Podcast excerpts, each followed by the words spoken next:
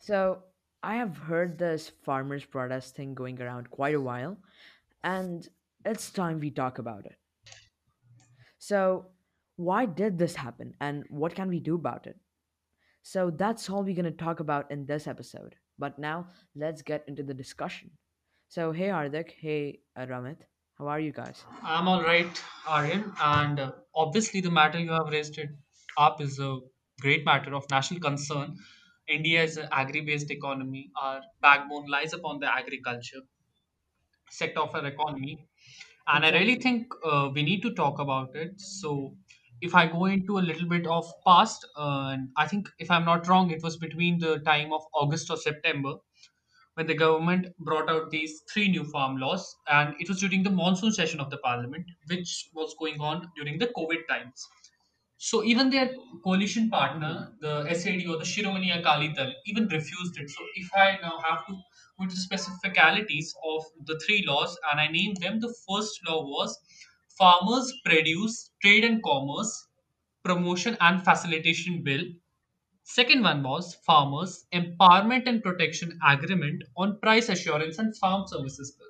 And the third one was Essential Commodities Amendment Bill.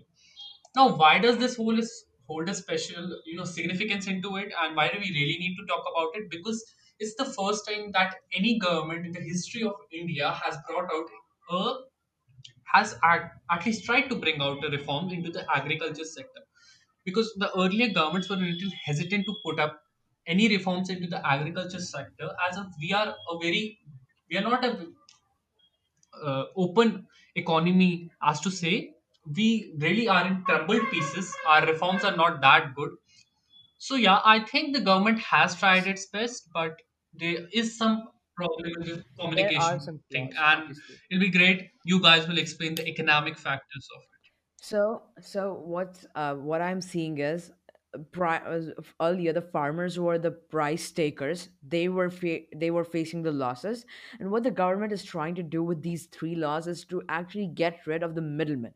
And so what happens is there are many APMCs markets that farmers can go and sell to traders, and then the traders will sell to us. So what they're trying to do is trying to eliminate these guys, and so that directly they can go to the market and they can sell. So, why do you think there's a problem here?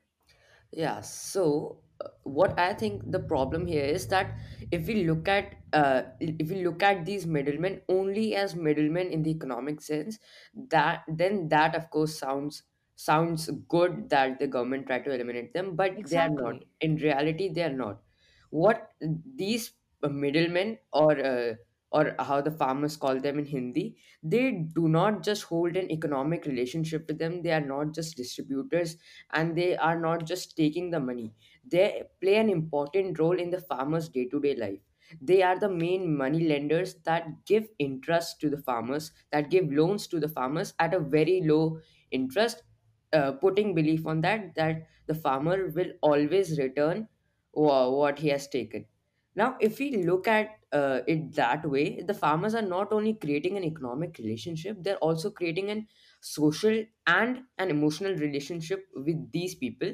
And because the private individuals do not have any incentives to give the farmers the same amount of loans or give the farmers the same amount of benefits they're uh, ultimately they will the farmers will be at loss. Since uh, now they uh, do not have any party to take loans from efficiently of course there are many money lenders but they are not uh, that that socio-economically sound to uh, not charge any uh, interest on their So loans before uh, let me stop stop you there. So I think to better like better understand this farmers protest, let's first an- answer this question: Why was the farmer poor, and why was he committing suicides at the first place? Because that's not supposed to happen. Because if we are an agro-based economy, we should uh, it should be like farmers are prospering. And if we are saying Jai Kisan Jai uh, Jai Javan. क्या कहते हैं? Oh, sorry. Jai Jawan Jai Kisan. So then the farm why are the farmers so poor and what's what's going wrong there? I think, you know, Aryan, if we look at it from a perspective of uh, what you are trying to come from, we need to also look at the protest. No, I'm trying to come from a Yeah, general yeah, absolutely. General Now, sense. if I'll, Yeah. I'll just take a little bit of your time. If we see the major farmers who are protesting there are from the regional borders of Punjab. Punjab, now it should not be farmers who should be coming from Punjab as the water from five rivers is going into the Punjab and it's flowing through it. So it should be one of the most fertile places to grow and to farm upon. You know, and then we have a, a section of farmers from Haryana and some of them are even for UP. Now, so as to answer to your question, the biggest problem why the farmers are committing suicides and you know why they are not able to pay up the revenues in the time is because their land yeah because they're selling their goods at a yeah, first wholesale of all is price. that the land is suffering from drought and things. Now, if, if we if we go into the Uh-huh. sou- southern regions, we see the Ka- Kaveri when it flows, it's almost drying up, which is causing farmers there to take their lives. And we even see it in Maharashtra, uh, Maharashtra, where if I'm not wrong, in Saurashtra, the largest number of farmer suicides happen. So a real reason is for that also. And I would like to ask this question to Hardik, like why is he? Uh, I'm not offend offended by the statement, but I, it's just a normal query. Like yesterday only, I saw on the TV one of the reporters was taking an interview of the farmer, and he was saying that when I sell it my produce to the middleman at a wholesale price, I get around 40 to 50 rupees per kgs. But when he sells the same produce to a retailer or a kirana store person, he sells it as 120 or 150 rupees a kg. So isn't the government doing the right thing by, you know, cutting the middleman off there and bringing in some private players into it? Yeah, Ramit, I get your point, and actually, that is the most reasonable, uh, reasonable uh, uh, follow-up question that can be asked in this topic. So let me explain. As I as I already mentioned, the farmers, the middlemen are of course there economically, and they are not efficient, and they take away the profits of farmers, and that is all uh, conceded. And of course, I agree on that. I cannot argue on that.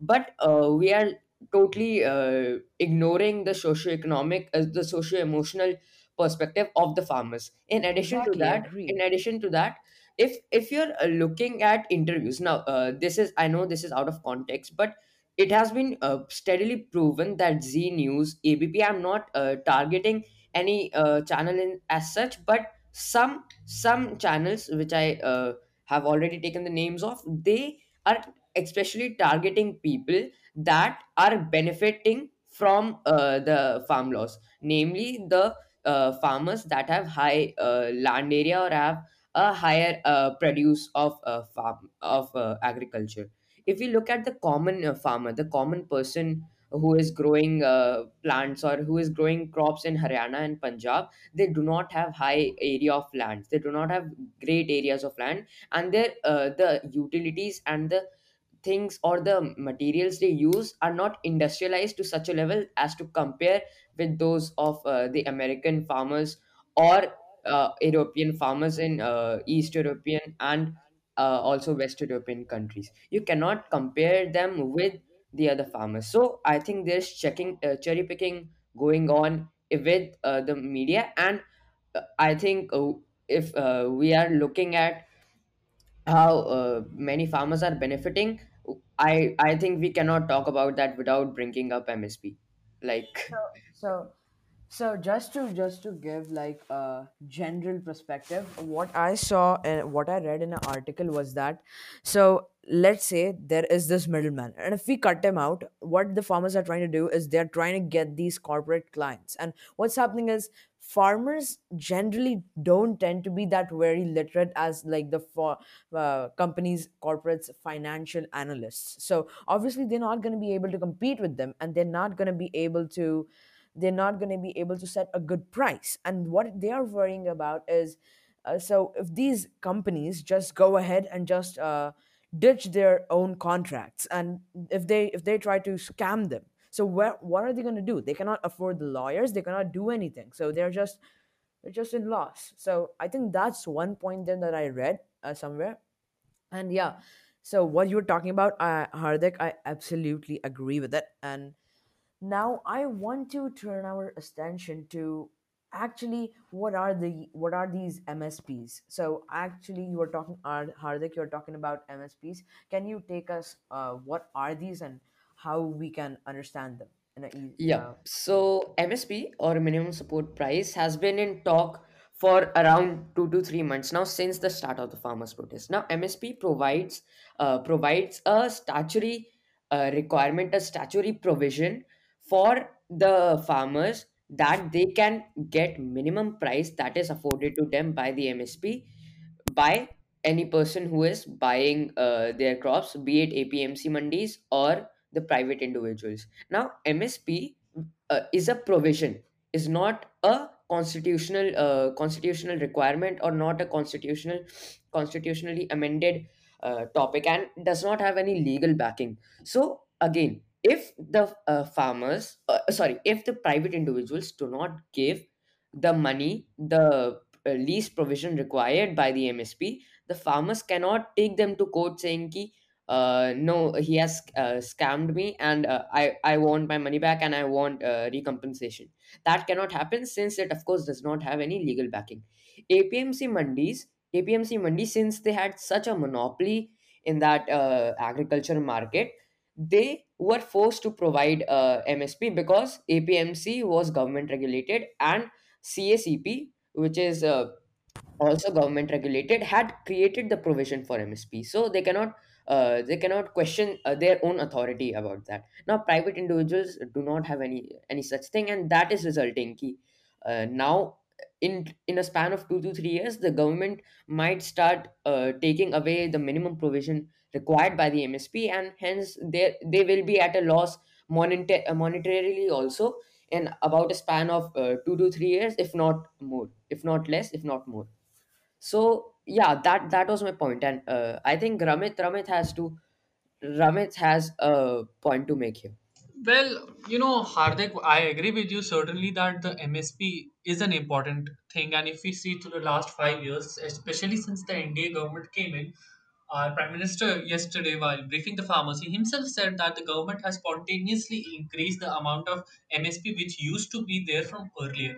But I also agree with the Aryan's fact that if something like this happens, that either the farmers fail to pay up the revenue they have or they fail to achieve a particular target uh, through a whole growing season or the harvesting season they have, it might result in the uh, private players snatching their lands and taking away a little hope or little uh, guarantee which they have with themselves. But if we look at it in the optimistic manner, earlier uh, the farmer was forced to uh, you know only keep a certain amount of a particular produce with him but now with the essential commodities bill you know ha- has been amended he is free to uh, openly keep uh, amo- an undue amount of uh, maybe that be potatoes or onions or there are a list of numbers and what i also think is that uh, i read it in an article in the toi that this will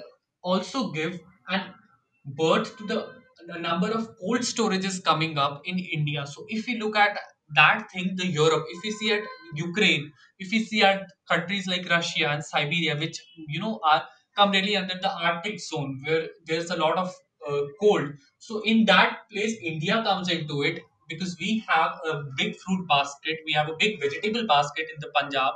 So in that place, if cold storages start coming up, India can very well emerge as you know a major exporter of these vegetables to maybe that Russia, maybe be that Ukraine or other countries which earlier used to be in Soviet Union because they don't have such growing facilities with them. And uh, one question to Aryan is that Aryan, since you are a lot into the economics particular thing, tell me what will be the backdrops of bringing these laws or even the pros and cons, if you can tell us. Yeah.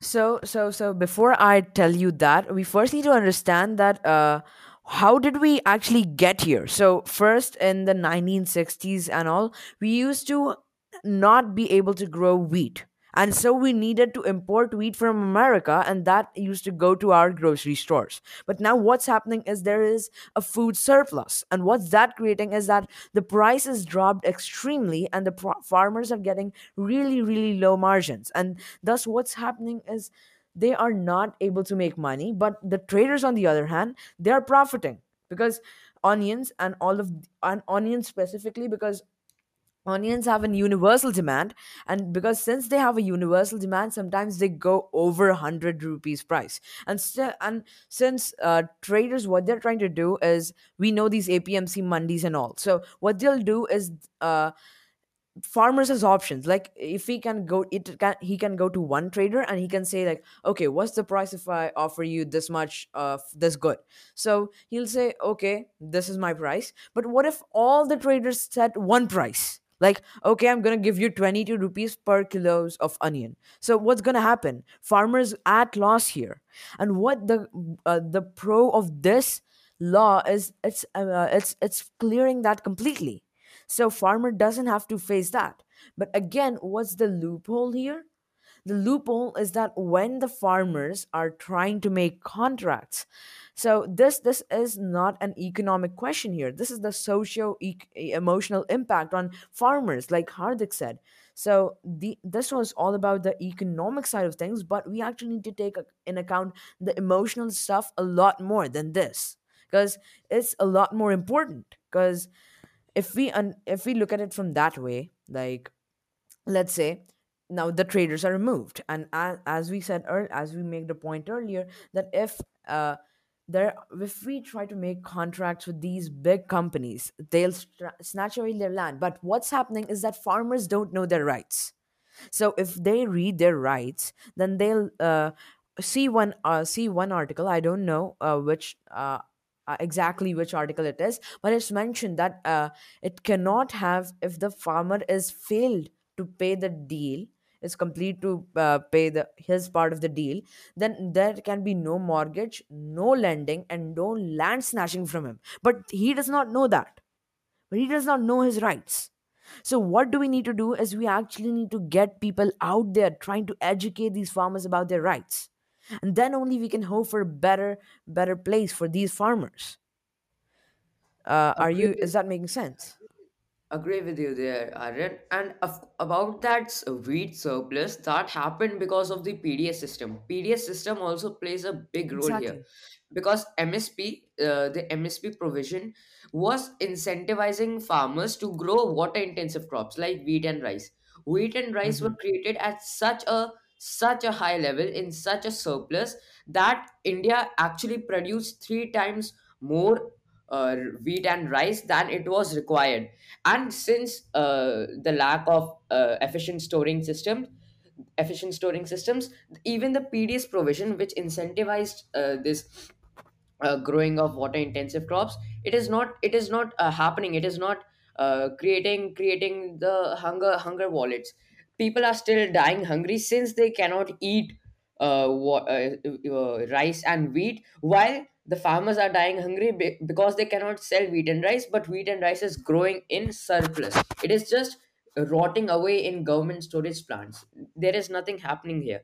And since pds pds is uh, is given legal backing the it cannot be amended easily and it it cannot be removed if required uh, due to msp and required by the farmers. That is a big a big problem here so yeah i agree completely with you there and um, when I see all of this, I feel the core problem is that the farmers are not united. If you want to make something good, you want to in, you want you want to have all the farmers united into one, and then only you can hope that uh, farmers will make some organizations that uh, can can make all of this better and can that can demand for that can make good demands for the government and that can make that can ensure that both the parties and the government is satisfied with all of what's going here. So that's that's is covering all of this farmers protest in a nutshell. So uh uh raman do you have anything to add here? Or Yeah, that you have Aryan, now I'll write, I'll try to, you know, just take your time and correct you at one place, and which very you very rightly said that the farmers need to be united. But the thing which which we need to say here is that uh, if we look uh, back at the agricultural sector 30 or 40 years ago, there used to be only a single pivot organization, but uh, under a single umbrella system. But now it has divided into certain organizations. And if we look at the farmers' protest Now, I'm not taking certain media names, but a lot of them are controlled by the left, the people who believe in the left ideology. Now, it's not wrong. India is a democratic country. You're free to have your own opinions. And uh, taking a point from Hardik that, you know, there, there is a wheat surplus in India. Most of them are eaten by eith- either rats or they're thrown away. And why it should be given to the local people who are not able to afford even a single meal. Now, we need to also look at one factor here that the majority of farmers protesting are from Punjab.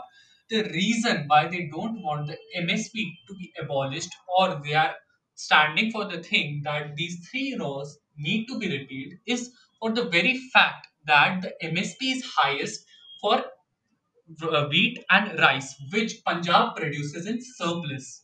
They are water intensive, uh, water intensive crops, right? Now, why they are not wanting it to be taken out from the laws or taken out from the constitution is because they get a very basic guarantee that we are going to just produce and produce and produce wheat and rice and you know we have a guarantee that uh, we are going to get this much amount of money because the swaminathan committee report if we read it it said that the farmer should be given more than 50% of the total money which went in, uh, which went from his pocket into create into growing those crops. Now if that com- mm, report is you know uh, put up into the agricultural sector i think somewhere it will be a little bit I'll not I used I'll not use the word destroying, but it will create a stir because then the Punjab farmers will grow what they want and not what the country wants.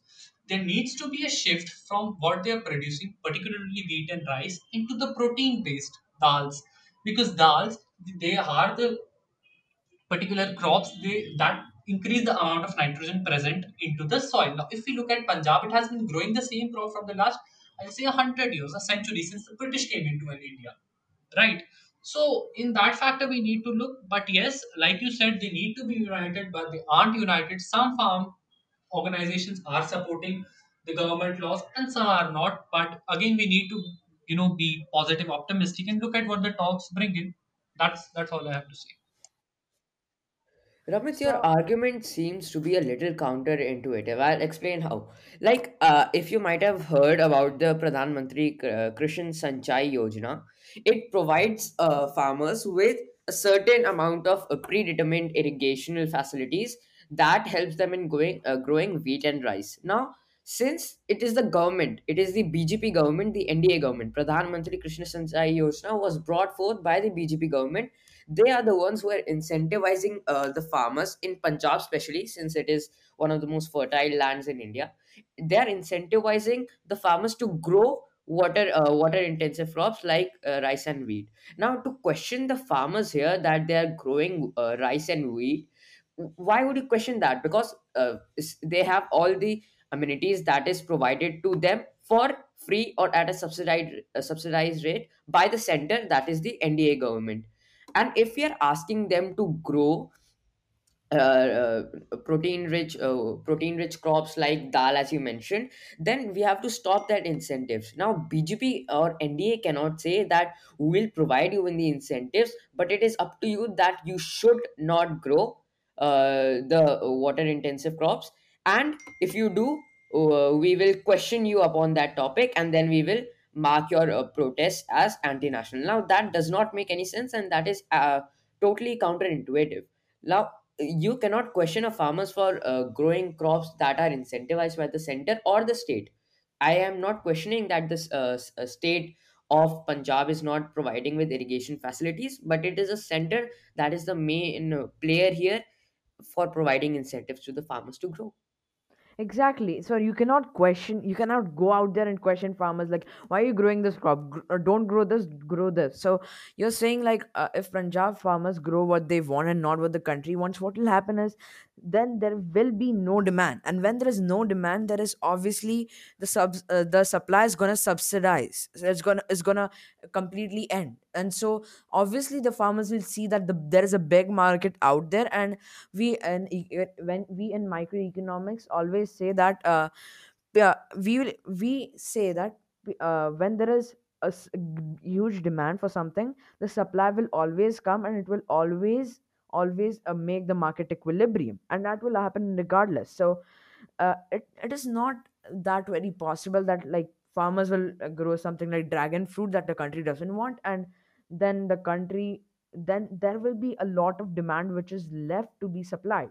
And then the farmers will see like no one is buying this so we should actually produce that. And so what hardik actually said is actually very right and i think your uh, argument is counterintuitive but now let's walk away from that we talked about all those farmers perspective but now let's see what the government is doing wrong here so uh, i think uh, hardik or maybe ramit who wants to start this uh, who wants to start this uh, segment like what the government is doing wrong I think Ramit will be the guy to guy to question here and guy to tell us all about it since he is the main political person interested in politics. Ramit, go ahead. What's your Yeah, perspective on yeah this? Yeah, thanks. of first of all, I'll, if I just go back to our previous argument, which I'm sure that you both won't like, I agree to the fact that the government can't say the farmers stop producing it, but we need to look upon the economy of Punjab in itself. Punjab is the most fertile land in India. Five rivers flow through it. But if you go to Punjab, you'll find a tube well every one kilometer you go. That means the water table there is degrading time by time by time. Now, what needs to be done by the government is first of all, awareness needs to be brought in into the farmers that see this is what hap- this is what's happening. If you go on this pace and produce these crops for another 15 years, you won't be able to supply water to your crops and it will lead to you being poor and you being un- unemployed. So it is better that with time you shift your crops from what you're producing, wheat or rice, to the other nitrogen rich or protein rich crops like dal. Now, we'll not debate further on that. Now, coming to your question, Aryan, and thanks, Hardik, for that little bit introduction.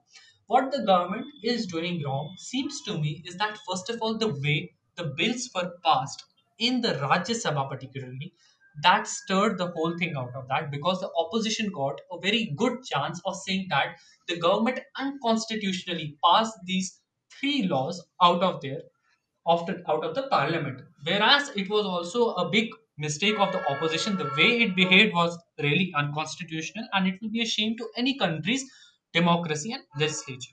Now, the next thing is that the government is doing a lot of things in a hush and hush and hush. They're not taking time for it. They need to go to the farmers, to the booth level, to the lowest grassroots level, and tell the farmers see, we have brought these laws. You need to understand what these laws are.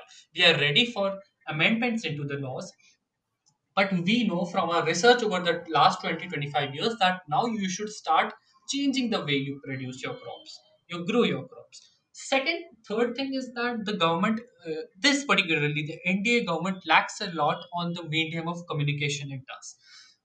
That is because the very fact that i feel this is that it is not able to reach out to the masses which which is its main voter base right? Now if you see uh, if you look at it from the political angle it should have not let the akalis go out of its hands though it doesn't matter it because the bjp itself has a majority in the parliament. Akali is going away from the nda also added the fuel to the fire as they are now against the bjp but in sense they did good for themselves because the major voter base that the akalis have is of that of the rich farmers and middlemen. Most of the middlemen you see in the apmc mandis either belong to the akalis or the congress people. Now this government does really poor on communication which it needs to drastically increase. We are seeing in west bengal how it how we saw in west bengal we are seeing in west bengal and we saw in hyderabad how the bjp government is pushing all of its cavalry into elections. The same way it should be doing for reaching out to the farmers to the particular mass of people for its it's bringing out the laws to that's all i think. Plus i think there needs to be a way things are brought for the people. You can't do everything in a jiffy. This is not america where you know you bring everything in a minute and things go on like that. This is india. There's a whole um, you know diversity in it. This you're not like russia where sort of a communistic approach is taken to everything. You need to be you need to appease i'll not say appease you you need to talk to every fraction of the people who are there irrespective of religion irrespective of class irrespective of economic status you need to go to the last person since india is a very large country 1.3 billion people So yeah, that needs to be an approach taken by the government. I think that and yeah, yeah. Just before you you, you go into the questions, I have two questions for you, Hardik and Muarin. First of all, are we seeing any change in uh, the way our market functions after these laws are brought in? You know, the very chain, the very chain of the government, how it functions. You know, the producer and then the consumer and like that.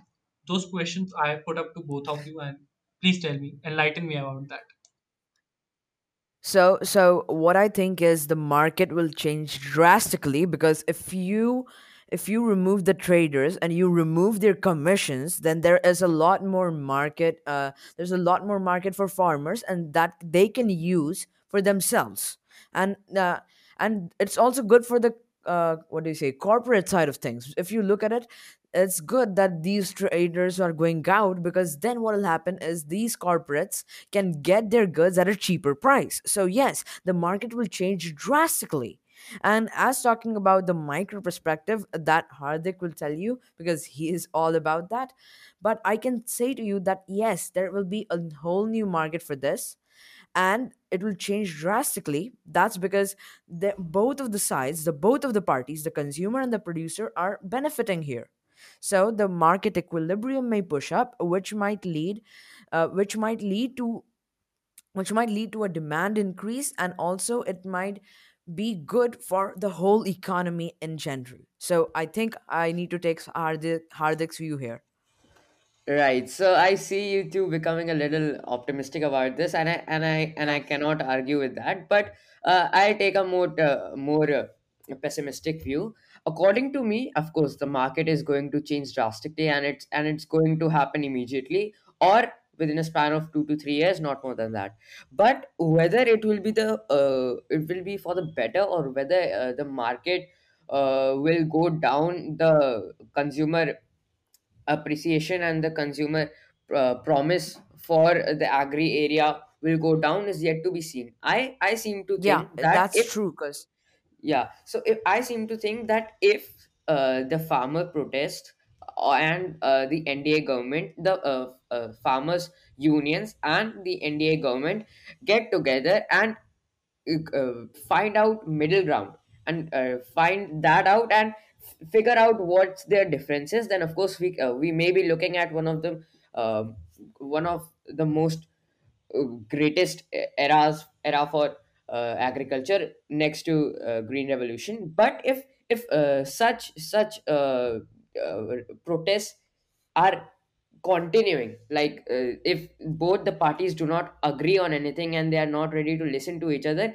we are getting nowhere. Since the farmers are protesting we will run into a food shortage and of course it will be the middle uh, middle class people like you and me who will be suffering the most. Since we we are not elites that can afford such uh such uh, agriculture produce that will be available if uh, they do- uh, the both the parties do not get together. It will be the consumers that will be uh, that will be getting harmed by this. So i think there needs to be Mm. some middle ground for both of them to find just saying that no we cannot listen to you and your point is straight up uh, straight up uh, bullshit and all that it will will get us nowhere. It is it is truly getting us nowhere.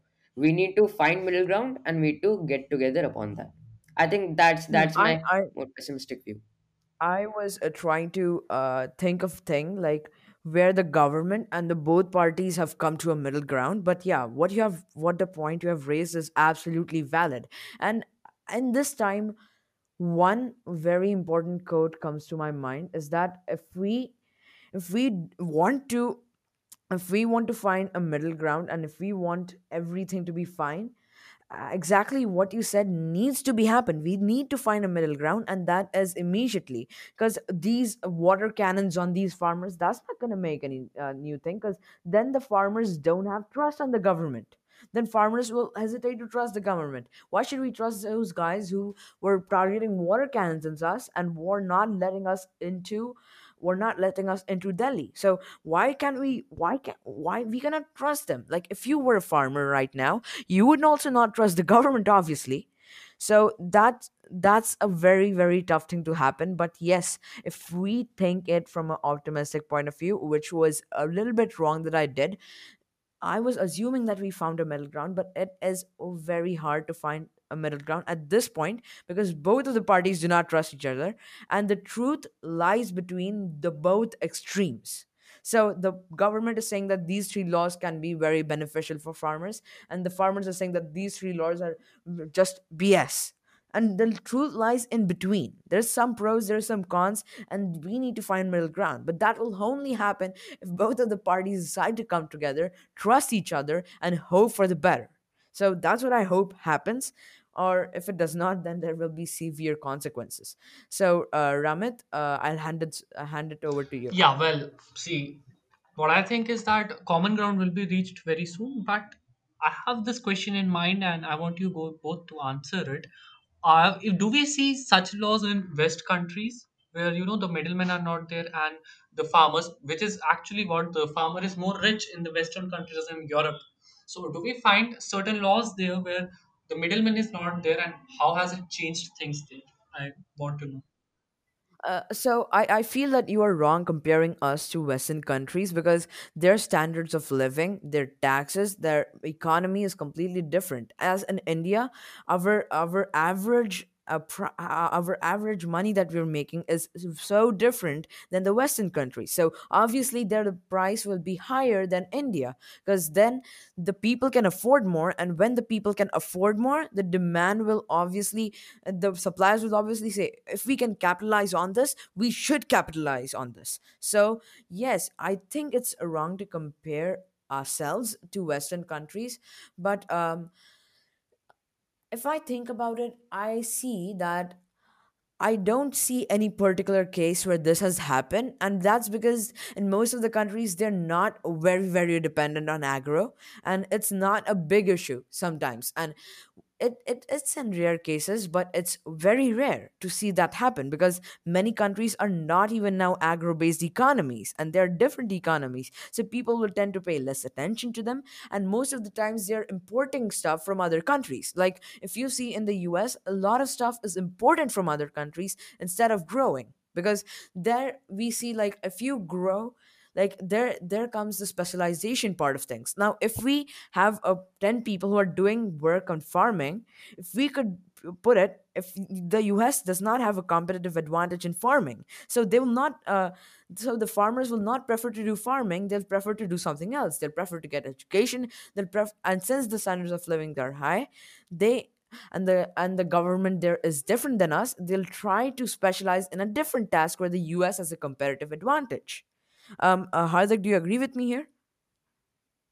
I sure do, Aaron. But uh, if I if I go back to uh, Ramit's point, I, I I I cannot argue with Aaron here that of course uh, all of our economies are different from that of the West. Uh, USA's economy is different from India, and of course between uh, between continents there is a massive difference in economic status and eco- economic uh, capabilities of nations. But if I am to compare uh, certain aspects of this protest, I will surely be looking at the BLM uh, protest and the protest in Poland. That is that is the prime example how the government can mess up protests and not take uh, the protesters into account.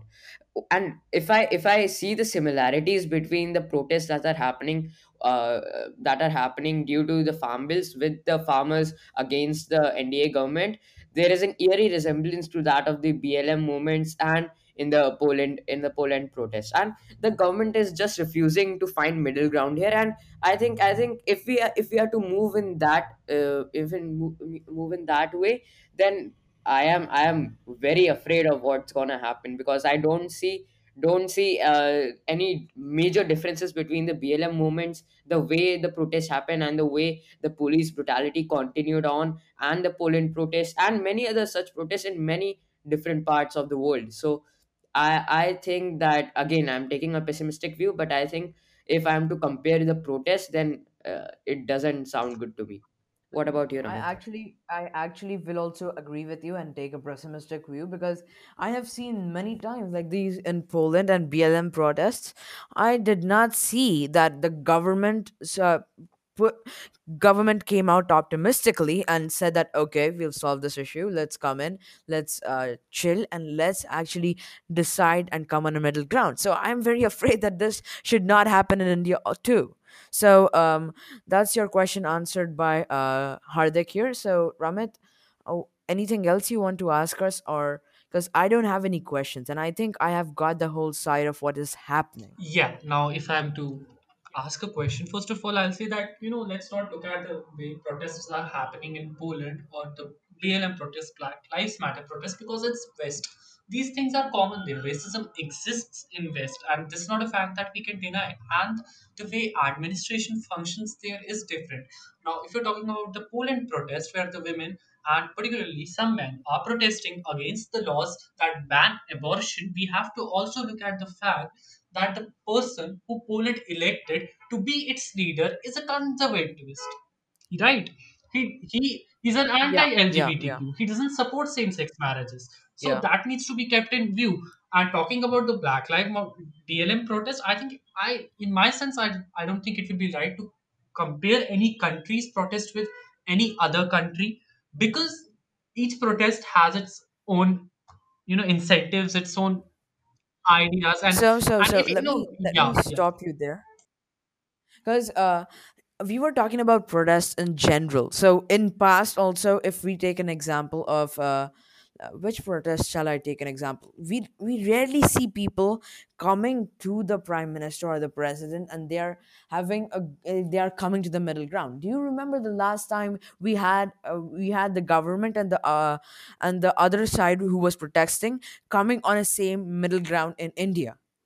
See, it has happened. If yeah, yeah. If we see see the Jan Lokpal bill, if we see in which mm, Arvind Kejriwal, who is the Delhi CM right now, and Mr. Anna Hazare, these two people played a very important role in that protest. And we then saw the Jan Lokpal bill being cleared into the country, right, the parliament. So that can be said as a but uh, Ramit, but Ramit, for every for every for every protest that has come to a middle ground, there are also some many other protests that have not come on a middle ground, yeah. right? That's right. That's right. I'll agree to that. So that's th- so that's so that's what we and uh, I and Ramit and we're ta- we're trying to convey a point and trying to get across there. And Ramit, don't you think that the constant protests that are happening, like uh, it was exactly an year ago, I think, uh, that the CA and RC protest started happening, and then uh, barely seven, eight months in, we have the farmer bill protest. Of course, the uh, project matter, the protest matter is different, and the incentives and the political agenda is different, but continued protest in a country that uh, is claiming to be a democracy don't you think that is that is a little um, a little uh, horrifying if if i may use that word a little terrifying to the people See, I like I repeated actually want protests to ask you the See, same in, thing. see, we need to look at it from a particular perspective. You know, protests are the basis of something which All f- right. forms the democracy. We can say that as that a democracy flourishes when there are protests. Am I not audible? See, the protest form the very foundation of any democracy. If there are no protests, we can't say democracy exists just on the basis that a person is allowed to go to vote. No, and Hardik, coming to your point that it's terrifying, I'll say not at all. We have been seeing the United States protests are going on there. We are seeing Thailand today where monarchy protests are going there. People are literally using ducks to fight against it. We can see Hong Kong also where the pro pro democracy protests going on there. So having this perspective of the West, I think it's not right. You know, the West even thinks that India is a country which is right now being controlled by a right nationalist government. It's absolutely wrong. India has its own part of history, and we can't compare it to that thing. And one question I have for both of you is that are we going to see India if if this laws come in as optimistic thing as a positive thing? Can we see India as a country which exports agricultural products, be those fruits, vegetables, or dairy product. I'll, I'll exclude dairy, fruits or you know vegetables to the countries where they are not able to grow it. Say that be that Iceland or you know Greenland, Denmark, such countries. Can we see India as a player into that? So so uh, uh, yeah, Hardik, go ahead. Like I had two statements. I had uh, three words to say. Y E S. Yes, of course we are going to see that because if if a middle ground is found, then there cannot be anything better for the agricultural market. But I cannot see anything coming coming uh, Yeah, exactly what I was saying. middle ground. That yeah, Alright, go ahead. obviously it's gonna happen because when there uh, when something is happening and we have a competitive advantage in farming, so obviously India is going to try to capitalize that and export and export our farming goods and also try to yeah use that to its advantage. So yes, the answer is yes. Now, Ramit, let me be the one asking you questions. Uh, what is the political agenda uh, behind it all? Like we have seen the NDA government versus the uh, farmers' protest. We have seen the NDA government versus the Shiromani Akali Dal. Now, what is the uh, fight between Congress, Shiromani Akali Dal, and other parties in Punjab not in alliance with NDA and uh, versus the NDA government? What, uh, excluding farmers, of course, not including farmers, what's the core political agenda uh, behind all this? See, Hardik, if you need to, you know, understand the core political agenda, we need to go back to the Punjab general elections and the 2019 general elections. Now, if you see, even Aam Aadmi Party is playing a little bit of role here, as we see Mr. Captain Amrinder Singh slamming Arvind Kejriwal on Times on Time. Same some things which are not good. Okay, so if we see the AAP manifesto for the Punjab 2000, uh, the last elections, we can very much see that our promise that it will amend the APMC Act. The same was seen is the 2019 general election manifesto of Congress. Now, this is hypocrisy. You know, even if and BJP would have been in the opposition today, they would have done the same because politics, you know, hypocrisy is an eternal part of politics. You can't separate it from that. And seeing the political agenda behind, see, uh, what I feel is that the BJP brought in it in we cannot say as appeasement but yes to you know free the farmers from any kind of vote bank politics. Because if we see in punjab as i said sad or the shiromani akali dal its major voter base relies on the middlemen the rich middlemen and the rich farmers. Now if we go to the farmers protest also we see farmers which are there in bmws we see pizzas being made on a protest. We see we see the farmers getting massages on a protest which you know takes my mind from is it really a protest or is it some kind of gathering thing? And i don't feel like there's any particular political agenda behind it but one thing which i would really like to bring to the light is that the major kisan unions as they say it are really controlled by either the left or the people who have the left ideology or congress. Because as i said it is a very important part of the voter base which lies there.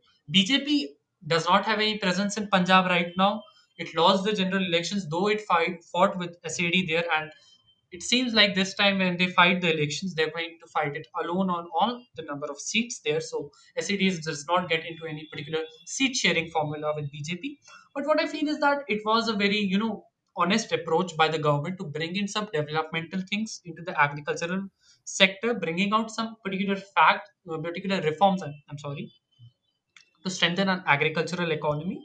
But again, it failed on a communication perspective. That's Ramit, what I feel. I, I, I'm really sorry, but I just cannot, uh, just cannot compensate that uh, the BJP only had the farmers, uh, farmers benefit and, and the Yeah, there farmers there bene- betterment in to be a mind. I don't know if that's just me, or, or I don't think that BJP is so kind-hearted just to help farmers just for the I sake of agree it. with There I must be some agree with the political Hardik agenda because behind it. no I, I just political party will do something without it getting something in return. So you will also not do something eh, if you don't have a good side or a good a good deal in return. So what is BJP trying to get out of it? Is it a political agenda? Is it taking farmers on their side? What is happening? See, No, I am, you know, now we, yeah, yeah, but I understand what you're trying to say. And it's true that any political party does not do anything bef- before it doesn't see any output there. But now I think it's time we change our perception. Why did the Congress government bring in RTI? I need to ask this to Hardik also, right then. RTI, because it would have led to a number of scams being exposed at the second UPA 2 part of it.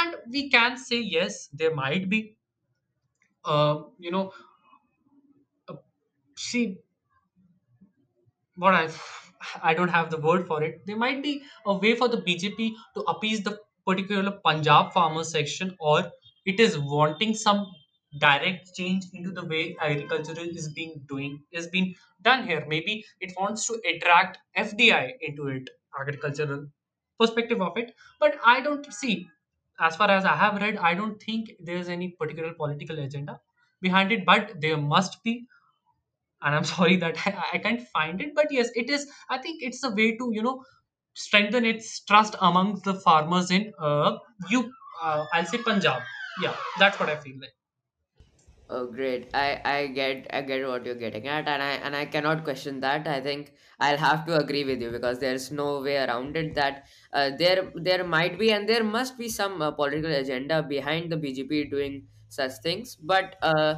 we cannot find it right now. I cannot find it right now. You cannot find it right now, and uh, it it is just because we cannot find it, it's leading to all these protests. I I cannot argue with that. I'm really sorry for that that i can't find a political agenda behind I, even I can't, Uh, and that is and that is and the it's main really reason why hard to it's just happening go now. ahead Because and just find a because political agenda because uh, sometimes the party will try to hide what it's trying to actually achieve here because it doesn't want to open its card to the opponents right so yeah i think it's okay if you don't know Yeah, I mean, and if you see the BJP government, it is it. it there's a central command in the BJP government that exists. You know, Mr. Amit Shah, Mr. Narendra Modi, some of their close people.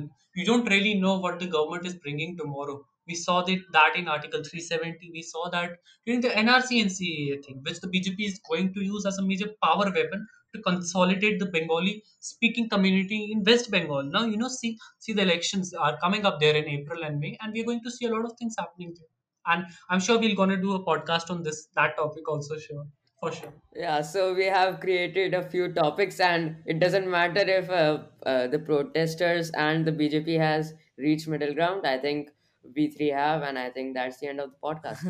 Thanks for yeah joining in, i man. think we should yeah thank you everyone for joining in and have a, g- and have a great day ahead